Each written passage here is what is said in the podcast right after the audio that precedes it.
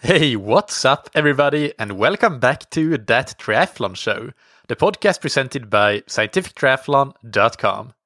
I'm your host, Michael, and this episode is Beginner Tip 34, where we'll discuss five common bike technique mistakes. But first, this episode is sponsored by Precision Hydration that you can find on precisionhydration.com. And that's where I highly recommend that you go today or tomorrow if you listen to this show when it is released at the end of August, because until the uh, 31st of August, you can get 20% off any electrolyte products using the discount code TTS20. And of course, first go and take their free online sweat test that I'll link to in the episode description to learn what sort of electrolyte concentration you need for your individual sweat rate and sweat sodium content.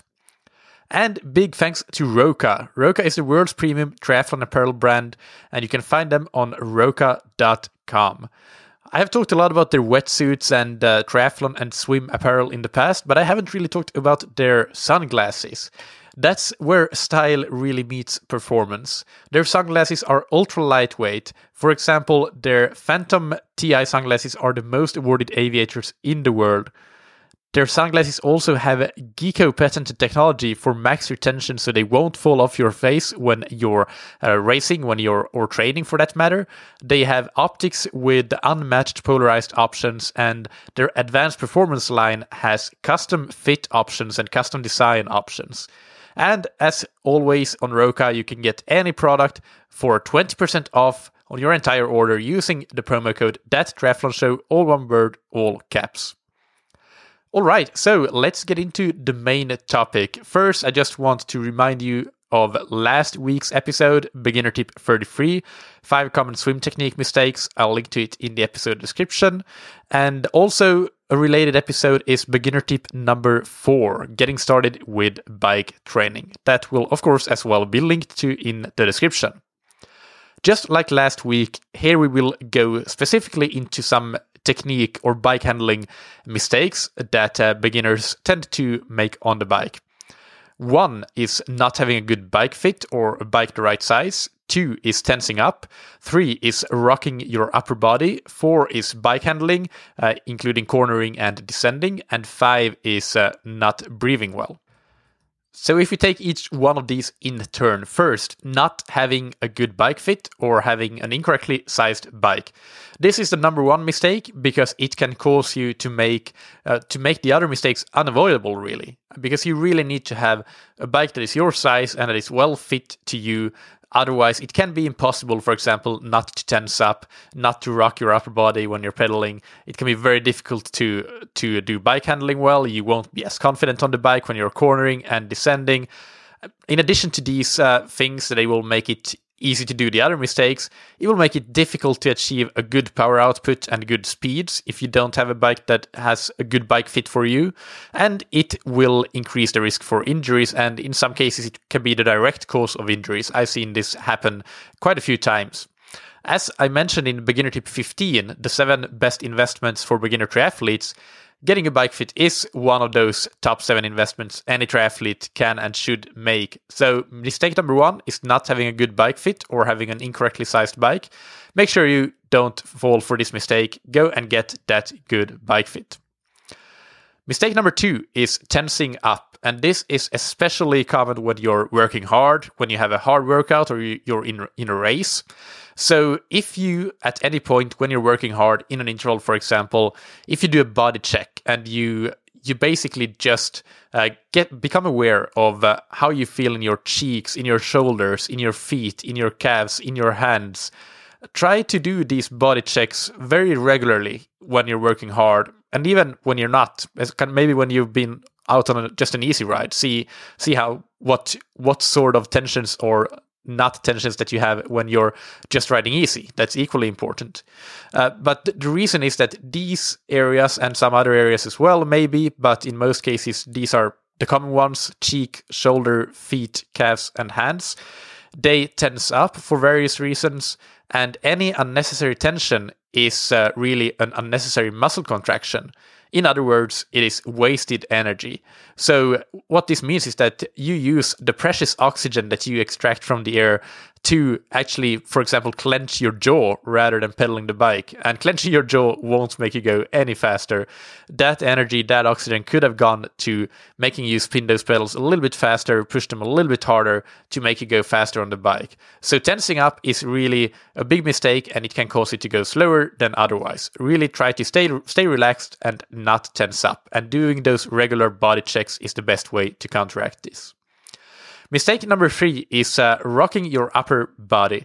This is very much related to the previous point in that uh, this is also another one of the best ways to waste unnecessary energy and be inefficient with your energy and oxygen use. And this one is especially common for beginners. I don't see it very much with experienced cyclists. They have learned to stay pretty still on, on their bikes usually.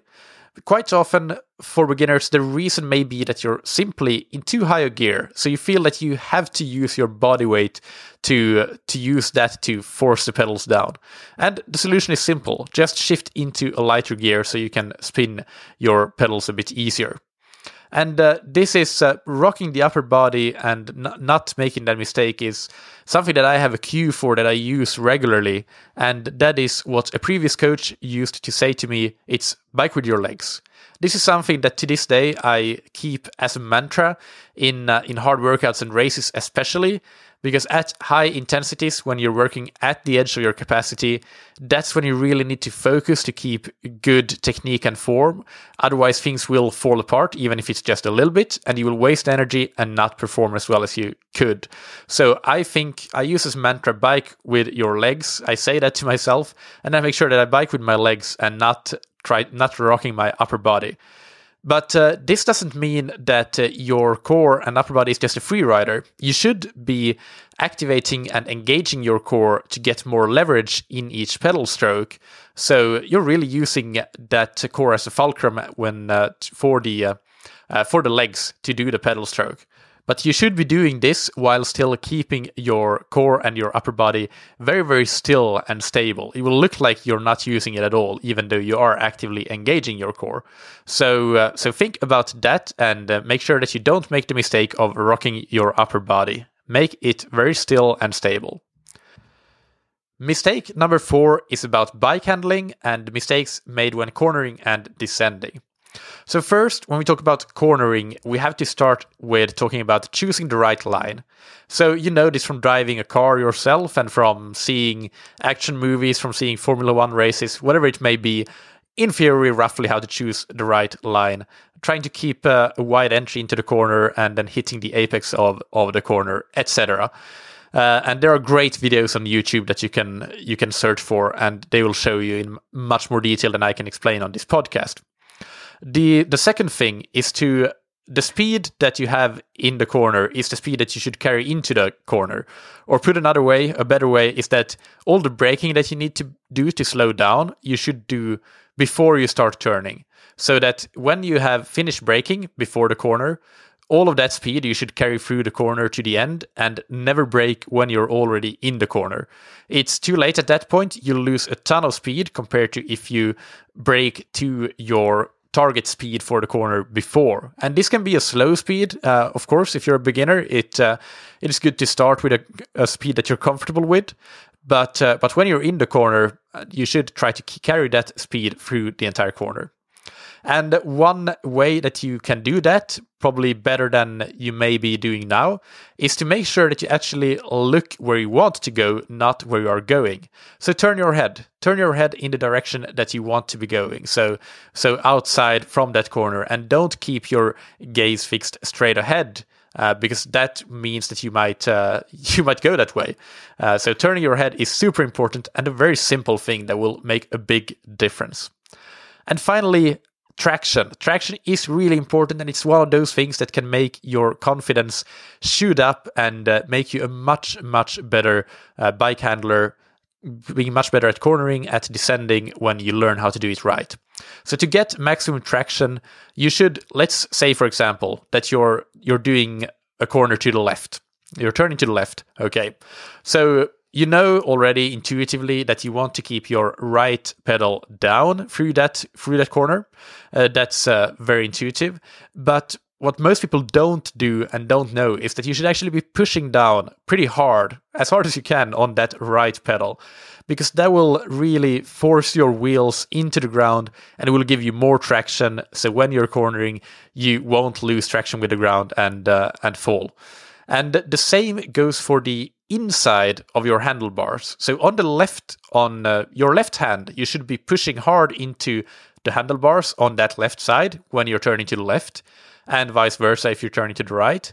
So on the inside, so you push down into the ground on the inside of your handlebars.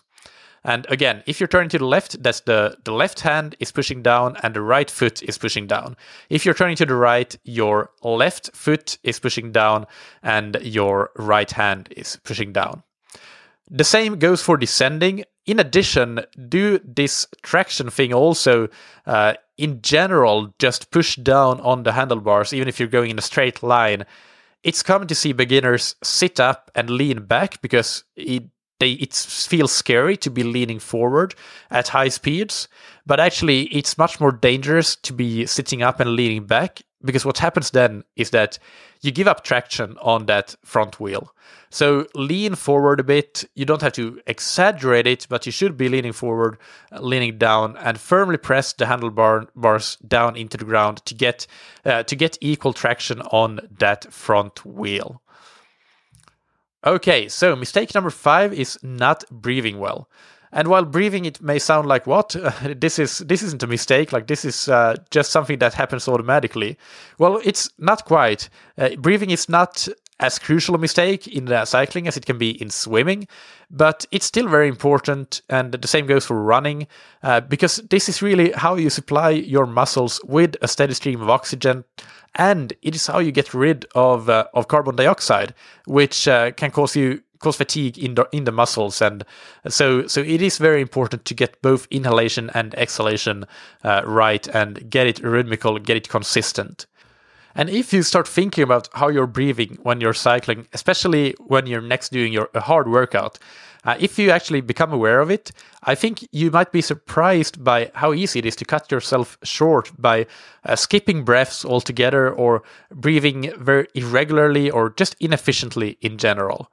Often this can be related to unnecessary tensions, like if you tense up in your cheek, for example, or in your shoulders, uh, this can affect how rhythmically and, and how efficiently you, you breathe and potentially cause you to skip breaths. So, uh, so that's getting rid of tensions is one important solution.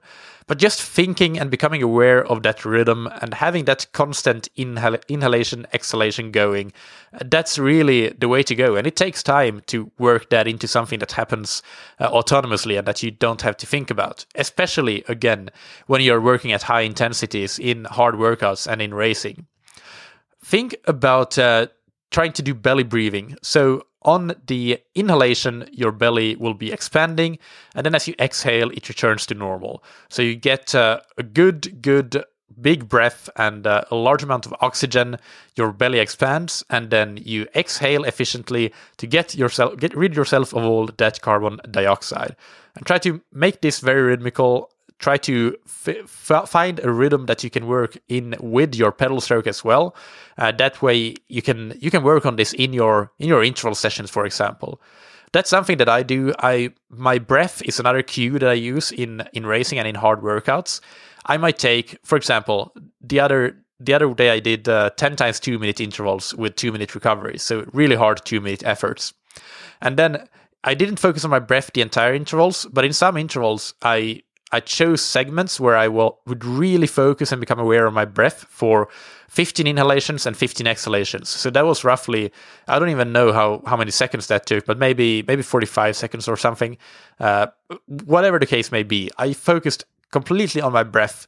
And actually, my cycling was very, very efficient at that time.